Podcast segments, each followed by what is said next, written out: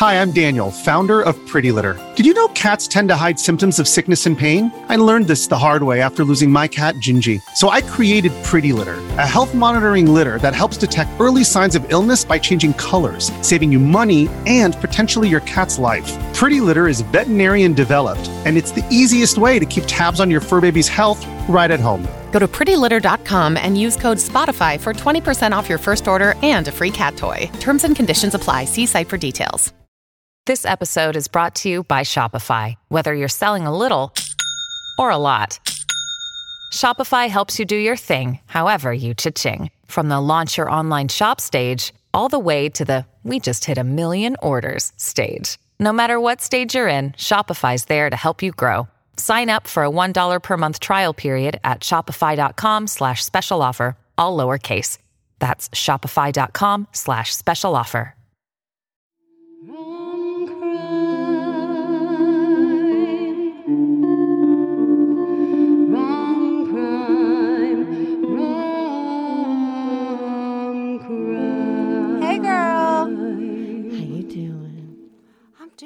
Right. You know, This is good. This is real good. Okay, I think it's vibing, vibing out, yeah. having some coffee. It's interesting to record this not late at night. I kind of, I know. I kind of like it.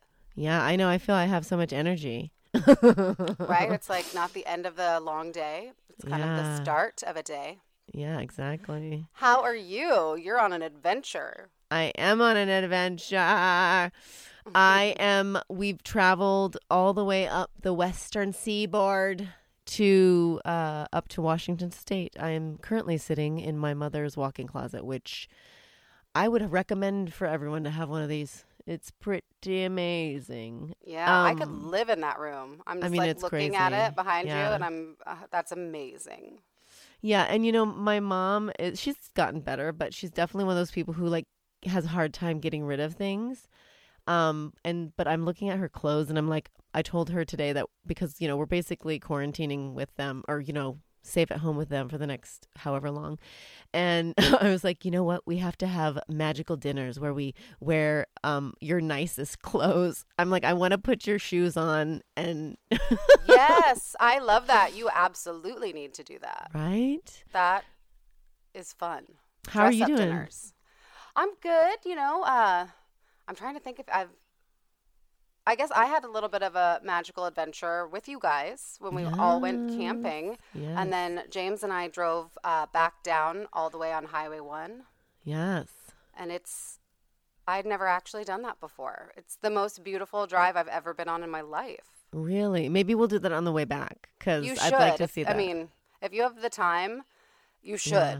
That's all I'll say. And there's like fun things along the way for the like there's a place called Elephant Seal Vista where you can get out and there's ooh, like hundreds and hundreds of elephant seals just like right there. Oh, that's so fun. And I- I actually took a bunch of videos and I think the kids, your kids would love it. Oh my gosh, that would be so fun. We'll definitely do that. Maybe we'll, anyways, not interesting, but maybe we'll pop down, get down as far as we can, and then pop over. Because I'm not sure if I could be in the car with them for that long. They did good Right. though. I will say I was very stressed and worried because they're so little to be in the car for. And by the time we got here, because we took some t- detours, we were in the car for 20 hours over the span of like you know four days. But still, it's That's like, a lot. I mean, Yep. that is a but lot. they did good. They did good. We Good. watched we watched uh, the Trolls movie a hundred times. So, anywho, we we really hope everyone out there is hanging in during this quarantine time. And if you're listening to this, hopefully years from now, and you're like, "Oh, I want a romantic cri- criminal podcast," that you don't even remember this. That's what I hope. I hope. Right, that it's all been eradicated when you discover this podcast six years from now. I feel like that's always your number when you find this podcast six years Yeah. from now. I don't know why. it is July 2020, and the That's world right. is. Oh, upside but wait, Averin, did you see? I posted on our rom crime on the stories that we all lived through Chad Daybell's end of days day. Yeah. which was the twenty second. We, all made it. We survived. We survived. It was not the end of days. Shocker. I know. Although it does kind of feel end of daisy.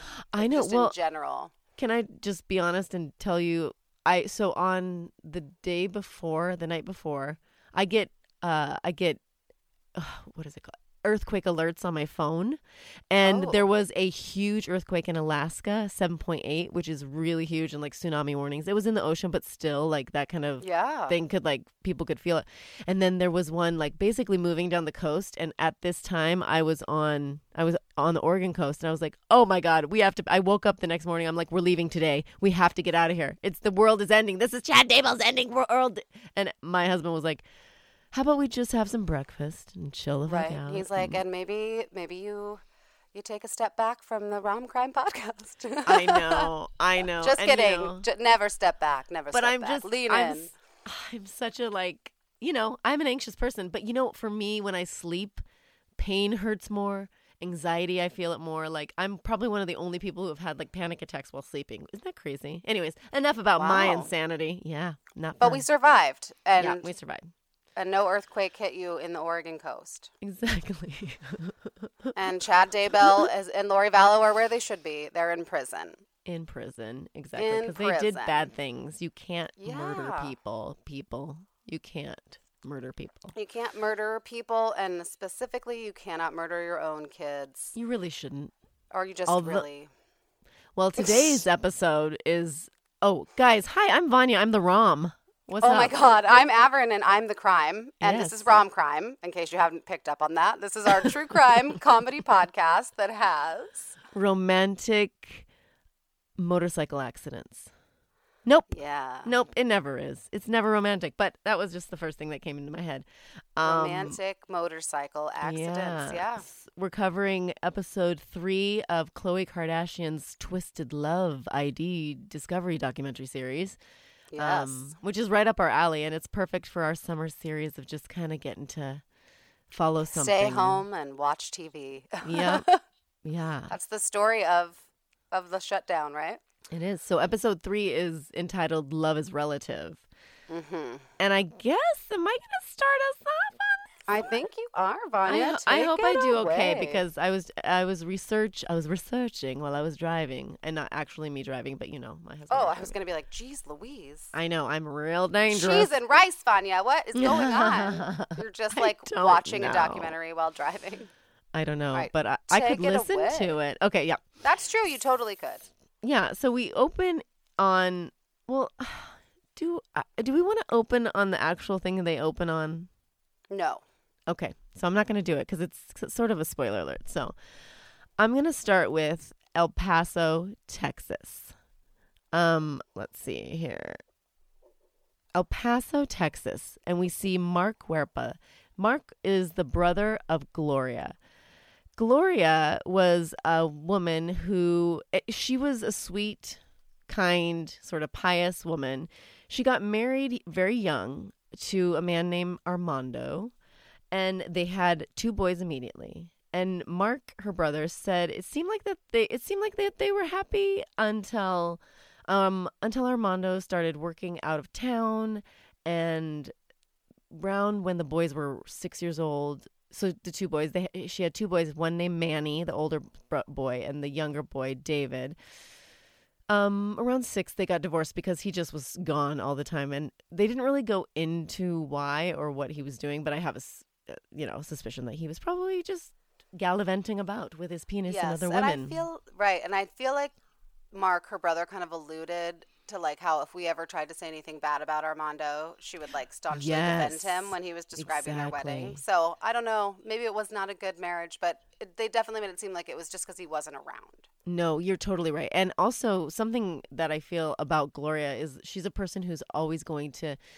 It sounds like she has the idea, which I think a lot of people who are raised in religion believe like I'm, you know, I get married, this is what I do. We do this, and it has to be this way for me to, you know, get into heaven or whatever to be a good person. She just seems like so if the marriage wasn't going great, she wasn't going to tell anybody else. Whatever. That's what I think. Um so she raises the two boys by herself, self, David and Manny. Um, David, her, their last name is Mar- Marmolejo. David was the younger boy. He was a mama's boy. Totally like he, she babied him all his life. Um, Manny was the older kid who kind of like took things into his own hands. He was really like really successful, really smart. So, but David was super good looking in high school. He worked out a lot, and, like pumped iron. He had those like teenage muscles.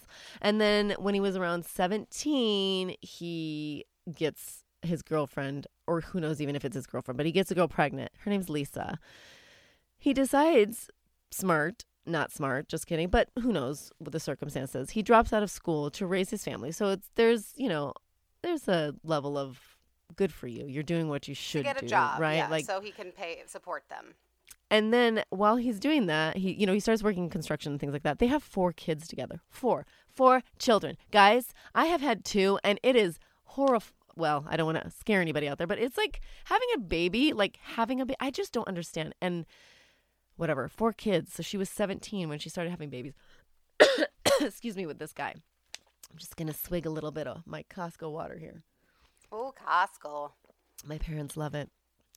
um, so then David gets an opportunity to move to Phoenix to work a good paying construction job because it is true you can make a lot of money in construction. And his brother Manny also lives there. Um, and also his dad lives in Phoenix. So it's kind of like an opportunity for him to go do something different and take he so he takes his whole family. Um, so in in Phoenix, where David's father also lived, he gets David's father gets remarried. Armando gets remarried. So and his new wife has an 11-year-old daughter named Mariah. So the families would all get together and this little girl Mariah, the 11-year-old, was like a puppy dog for David. And they didn't ever say exactly how old he was, but at this point, if he has had four kids and let's say he did in 4 years, he would be at least 21. So he's a little bit older than her. I think by quite a bit. But anyways, at least 10 years older. But If- she's if- 11. She's 11. It doesn't matter Yeah. how old he is. Yeah, She's exactly. 11. exactly. And but she's like a puppy dog for him. She follows him around and it's a you know, nobody talks about it. They were weir- weirded out when they were younger like that, when she was younger, but they quickly talk about her moving into becoming a teenager and being absolutely, you know, just a beautiful teenage kid, girl. And Lisa, that's the girlfriend, the, David's real girlfriend, um, The baby become, mama. the baby mama becomes concerned about them spending so much time together, basically saying their vibe made her uncomfortable. You know, she was something wasn't right and it's like it's such a I don't know, it's such a difficult thing cuz you never want to like call somebody out on that shit, but anyways, but Or you do never you, know. though? I'm with I you. think you do. I like mean, if you're Ye- sensing that there's inappropriateness between an adult and Yes. a child, yes. say something. you know, Exactly, exactly. I and I think as the mom, I would be all over that shit, but you never know. I mean, like you don't know. You trust that that the step kids are having a normal relationship, but we don't know at this point if anything's going on. But it was definitely like creepy, whatever. So then let's go back to El Paso. So David, David's mom, where she lives, she's by herself now in El Paso, and all her kids and every all her grandkids are in Phoenix. She begins to feel actually like she's being watched when she's in her backyard, and she has this super creepy feeling, and she catches some guy taking photo photographs of her, and so she has this like feeling that someone's stalking her. She mm-hmm. doesn't really say much of it. She doesn't tell anybody because she's, who knows, maybe she was trying to pray it away. I don't know. But, anyways, at this point, David takes a job, decides to take a job in Hawaii. So it's this like really well paying construction gig in Hawaii. His girlfriend, Lisa, decides to move back to El Paso with her four kids. She takes them and goes. She's like, I mean, what am I going to do in Phoenix? My whole family's back in El Paso. They got married when they were super young. right. So she moves back. So she always knew that David was a ladies' man and that he, you know, had sex with other people, but not exactly. He wasn't. She, it never really was confirmed, but he had been messing around with some girl in Hawaii, a girl named Adrian, and it got back to her. Like I'm not exactly sure. Like maybe the, is this the time of Facebook? I'm not sure, but somehow it gets back to Lisa, and Lisa's like, you know what? We're done. That's good. Thanks. Thanks Yeah. for the four kids. Go fuck yourself. So, so their relationship's over. His side piece, Adrian, whom he was having the affair with, becomes pregnant because apparently this guy doesn't like to wear condoms or any kind of you know, protection of any kind. Yeah, Yes. and super, super. Um, is it is virile the word we're looking Yeah, for? Yeah just Like, lots just of- lots of babies. lots of so much semen Powerful. with lots semen. of powerful semen. Um, so David takes a job in Should Hawaii. that be the name of the episode? powerful semen. Yes, absolutely. No, yeah, sorry. So he's still there, and uh, Gloria, Gloria is pissed. His mom, she's pissed. She's like, you know what? You're better than this. You were raised better than this. This is wrong. Your family's back in El Paso. You shouldn't be cheating on yada yada. But eventually, she just kind of gives in or whatever. Um, not gives in, but you know, she's always kind of seems like she's I don't know if she's like chewing him out always. Like she babies him. David's her like baby, but she's always like, you know, as a mom does, they rag on you a little bit. And sounds like in this case, they probably he, she should because he's all over the place. So then David gets in a motorcycle accident in Hawaii where his leg gets like completely ravaged and without a th- without a thought Gloria drops everything and goes to Hawaii to take care of him and help him recover. Okay guys. So she's taking care of him, helping him recover all the things. Remember Mariah the 11-year-old? Well, she's not 11 anymore. She's a 16-year-old girl. His stepsister, his stepsister, sister. she had visited Hawaii earlier on vacation, and Adrian, the new girlfriend, found them in bed together. Not naked, but clothes on and just like sleeping together. It was weird. And I guess over the time that she was there, she could feel like something sexual was happening. And she tells Gloria, which I'm like, girl, just get out. Like, just leave this guy. But also, anyway, she tells the mom, and the mom, of course, freaks out on him again and is like, forbids him to be. She's, he, this is your sister. I know you guys aren't blood related, but this is your sister. You can't is, mess yeah, with her. your father's daughter. Yeah, but she's not by she's underage, so also she doesn't know what she's doing. You're the adult in the situation. Get uh, stay away from her. Um, she goes back to El Paso. El Paso. But doesn't he just like deny, deny? He deny? denies, like there's exactly. nothing going on here. He maintains that they did not have a relationship. Nothing's happening. Nothing's happening. Um, so she, so Gloria's back in El Paso. We've got David in Hawaii still, raising his new fifth child with his new girlfriend, whatever. And this is where Gloria starts to feel really unsafe in her home in El Pas- El Paso, and who knows what her motives was, but she asks, she asks David, "Come live with me. Help, please help me, protect me." Instead of like calling the cops, which guys just call the cops. Like it has to be on record if someone's stalking you or whatever. But anyways, Right. so she gets David to come home, and it's a good opportunity for him to kind of like get his life together, to be near his four kids in El Paso, and to help his mom, you know, just around the house Right, and just like protect her. He's still Yeah. dealing with an injury from the motorcycle, so he's not working. Exactly. Hawaii. He's just Exactly. he's just there with an, a girlfriend who hates him now and thinks that he's sleeping with his stepsister. yes, exactly. So she's like, I can offer you something better than what you got going on. Exactly. And as pretty as Hawaii is. Yeah. So he gets free rent, whatever. So he goes back to El Paso. And that's where I'm going to throw it to you, Abby. Oh, and that's where you're gonna throw it to me. Okay, so I started basically, yeah, right where you left off. Gloria offers David, you know, a free place to live and um, to heal at her home and a chance to get his life back on track. Like she really wants him to try to patch things up with Lisa, the mother of his four kids, and um, you know, just like stop making such a mess of everything. Because at this point, everybody in the family is like pissed at David. They're like, "What is wrong with you? You're a sick fuck," and they're not wrong. Um, but anyway, so he moves home, as Vanya said. But also, as we mentioned, um, Manny and all of his kids live in Phoenix.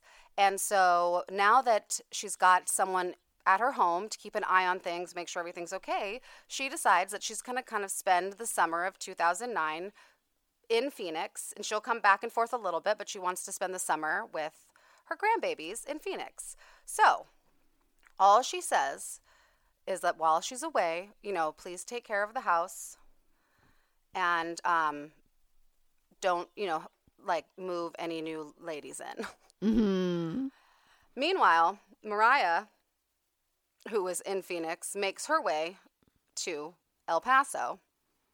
And um, we are introduced to es- um, Estrella Alexander, who is a good friend of Mariah's, who basically says to her, the house, Gloria's house, she thought it was David's house, and Mariah was straight up living there.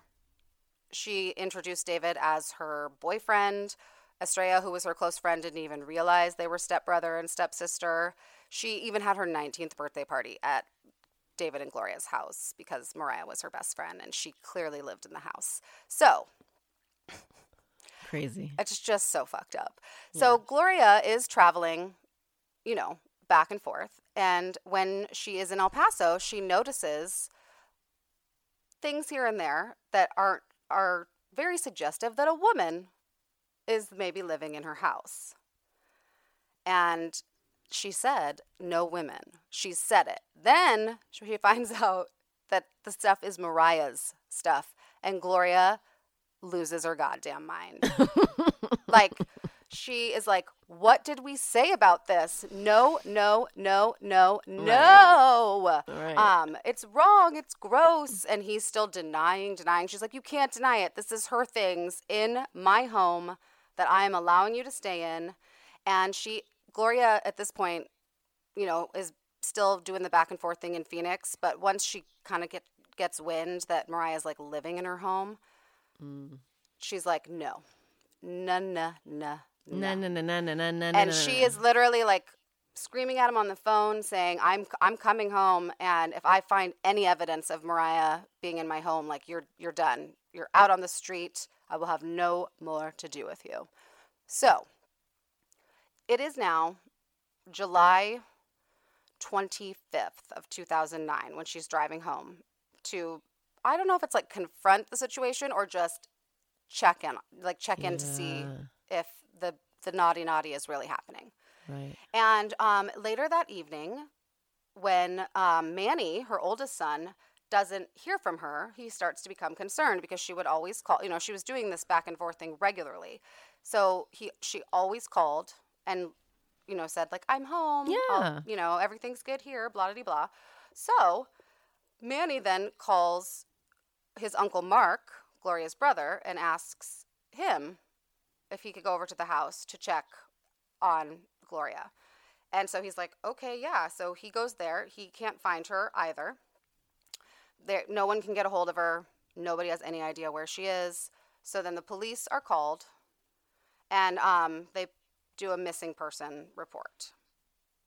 There have been, um, as police start to investigate, they can see that there's been zero activity on her cards, like her Mm. credit cards or debit cards since she left um, Phoenix. And her purse, cell phone, and car are all missing. So they're like, where is Gloria? Mm. All right. Um, police obviously interview every member of the family, and then they start to canvass the neighborhood. And it kind of jumps back and forth now in the documentary in terms of like what day it is since she's been reported missing. So I'm just going to double check that I don't need to. Okay. So on July 29th, four days after Gloria has disappeared, police learn about Gloria's concern that a neighbor of hers was stalking her. So obviously, they're like, all right, we're going to go talk to those people. Mm-hmm. And so they go to the neighbor who lived behind her, and um, an elderly woman lives there with her son. The son who lives there, it turns out, is actually developmentally challenged. And um, it becomes pretty clear that any concern that she had about being inappropriately like stalked was probably more of a misunderstanding of not understanding um, this this was like almost like a small child in a in a man's body who Right. was, was not stalking her. And so they quickly kind of figure out that this doesn't have anything to do with it.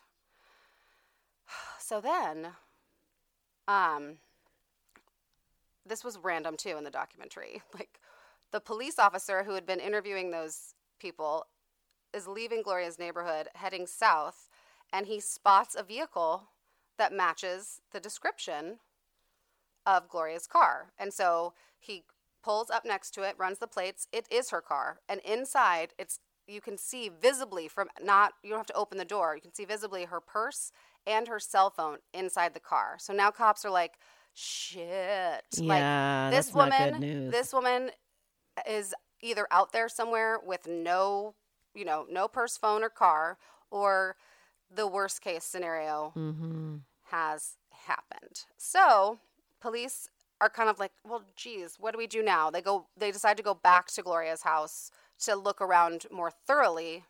Yeah.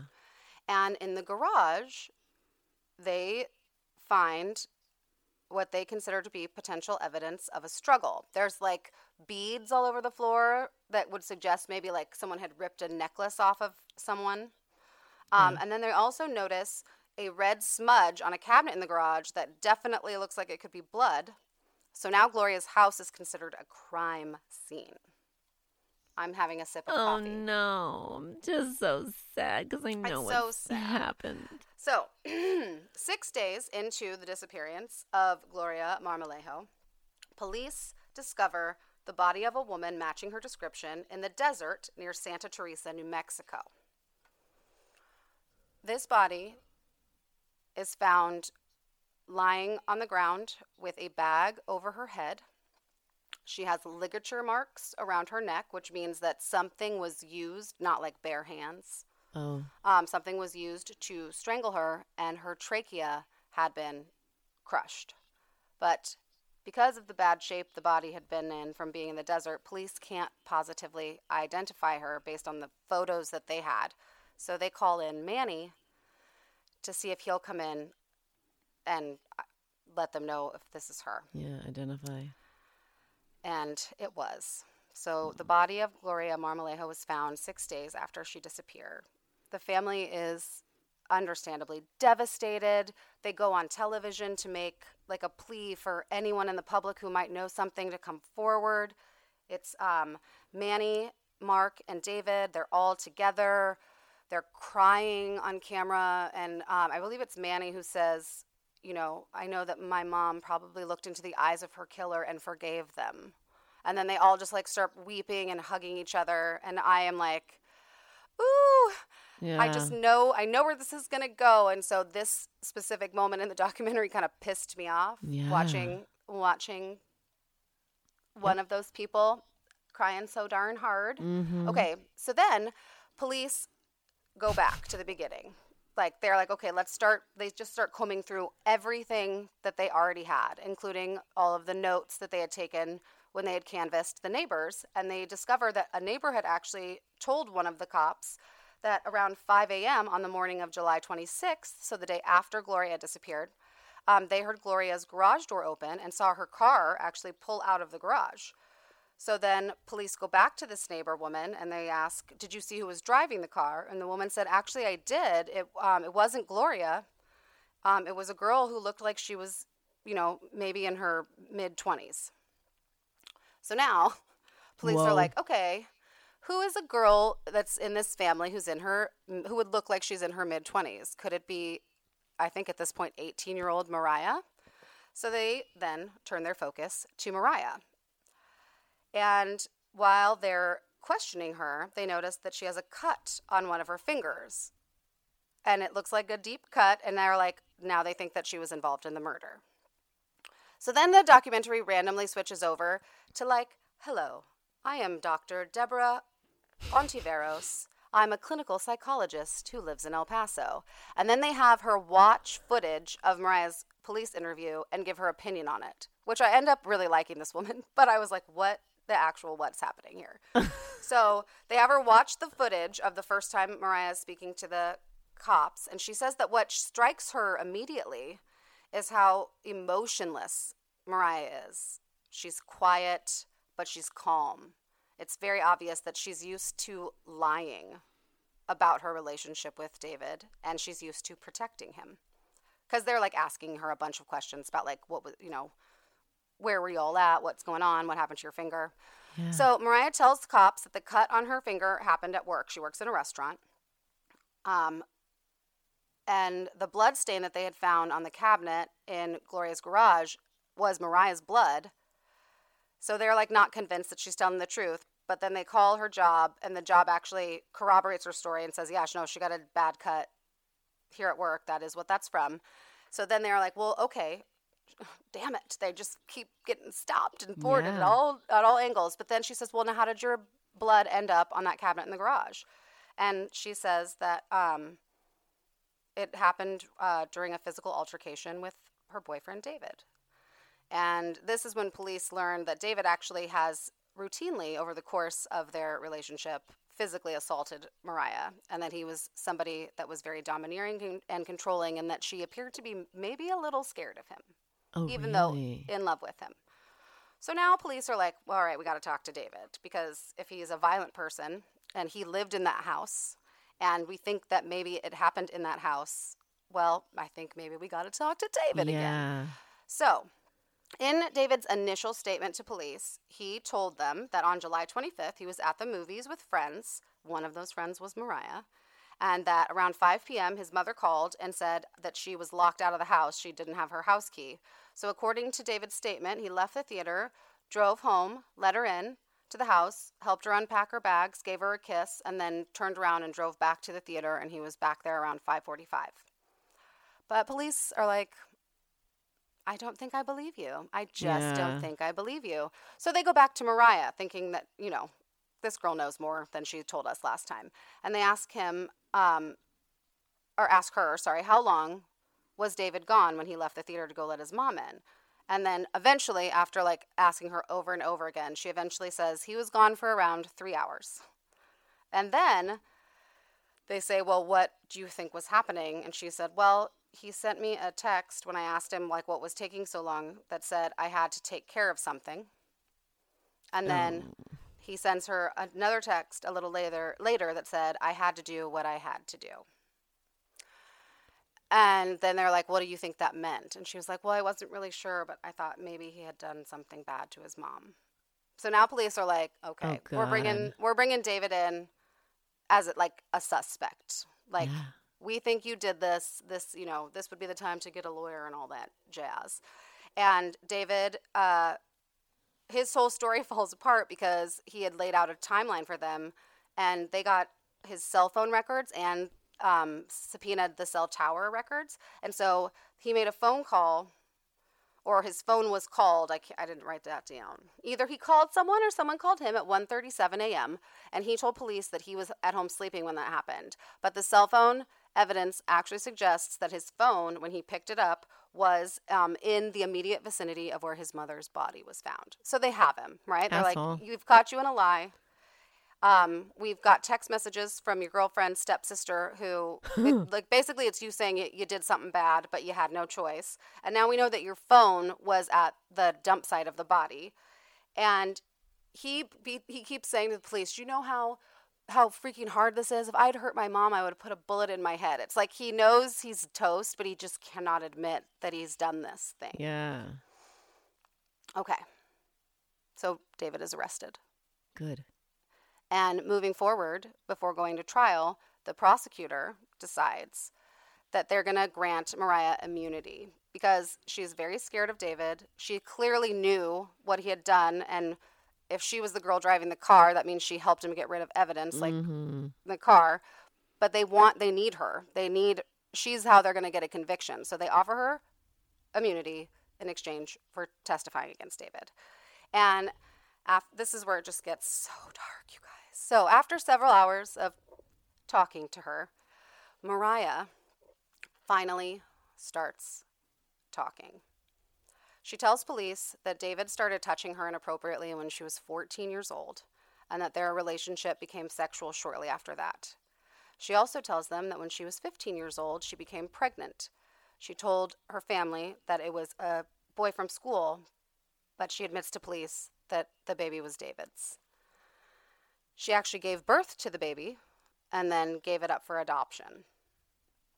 Then we cut back to Dr. Deborah Otiveros, who says that it's very clear that David had been grooming Mariah from the mm. time he met her when she was 11, and that this kind of abusive relationship can really kind of create a strange bond between the abuser and the abused that kind of it almost creates like a strong enough bond that it's it seems like they should want to turn on them, but they don't. They love them and they cling to them. Yeah. And it and it can last for years and years. And it kind of reminded me a little bit of when we did Demented Love on Tuesday with Mary Kay Letourneau. Yes. And so maybe when Mariah turns the age that David was when he started doing this to her, you know, Yeah. um but anyway, sorry, I digress. Yeah. So now they find out that not only so she's been being like portrayed throughout the documentary as a little bit of like a Lolita, like Mhm. slinking in and stealing her stepbrother away from all his baby mamas. But really she she was 11 years old when he started grooming her to be his Yeah. his his girlfriend. What she's an a she's asshole. a she was a child. And um now Mariah gets into the details of the evening of July 25th, 2009. She says that after the movie and hanging out with friends, um, she and David start to drive home to Gloria's. And on the drive, he tells her that he has killed his mother. And she doesn't actually believe him at first. He told her that he and his mom got into a heated argument after she found something of Mariah's in her house and that she was going to throw him out. He told Mariah that he wasn't going to let anyone stop their relationship, so he had decided then that he was just going to eliminate the threat, that being his own mom. Who babied him all his life? What the yeah, and who just didn't want him to have an inappropriate relationship with his stepsister who was way too young yeah. and just be not a schmuck. Anyway, he then tells Mariah that he had hit his mom from behind, pinned her down to the floor where they struggled for a while before he removed his belt, placed it around her neck, and strangled her to death. So Gloria's family is absolutely shocked and they cannot believe that the person that did this was David. At the end of the trial, David is found guilty and sentenced to 54 years, one year for every year that Gloria was alive. And that is the story of powerful semen. No, uh, That's of so just, It's so sad. sad. It just like broke my heart, especially the family. So now we can just talk about it. Those were the details of the of the docu series, but I don't know. It just it's Yeah. hard to understand. I guess the concept of an obsessive love for someone, if you yourself have never been obsessed by another person to the point where you would commit Yeah. murder for them, and so it just it's it doesn't make sense to anybody that's never, I guess, felt that way. But for me, I was really more curious about if he was grooming her when she was 11, that would actually suggest a pattern of sexual abuse of young people or maybe sexual abuse of himself. yeah. Um, because they Like do say we don't know why. We don't know why, but I mean, I just I and I could speculate a ton, but I won't because Right. that's just my opinion. But I just thought how strange that somebody, you know, up to this point in their description of him, who was a ladies' man, but not like a lady. There were ladies his own age, so like the grooming of it all. I'm just kind of like, where did that come from? And yes, Mariah was truly was a beautiful girl, but not when she was 11. You know, she was 11. Yeah.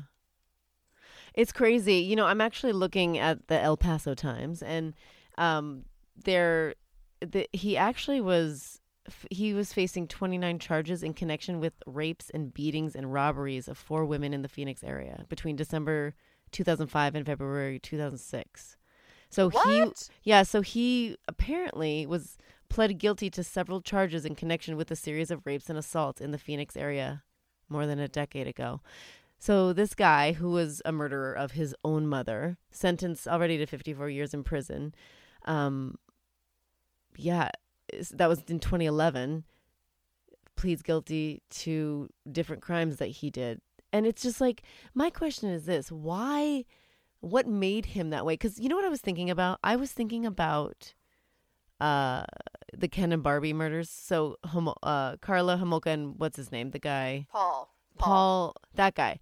Remember how he, he his mother was kept in like the ba- yeah, Paul Bernardo. His mother was kept in the basement, and he like he heard his father call her a bitch all the time and all these things. And so it like almost makes sense why that guy was uh, such an asshole rapist. It's like what happened to this guy, to David Marmolejo, who Yeah. wa- like wherein ultimately he kills his own mother. And I know you said no speculating, but I'm just like I want to understand how someone's brain works that way. Like has he killed before? I mean, he's definitely apparently he had also like beaten to death almost to death some prostitutes and stuff like that. So this guy Oh had a lot of anger.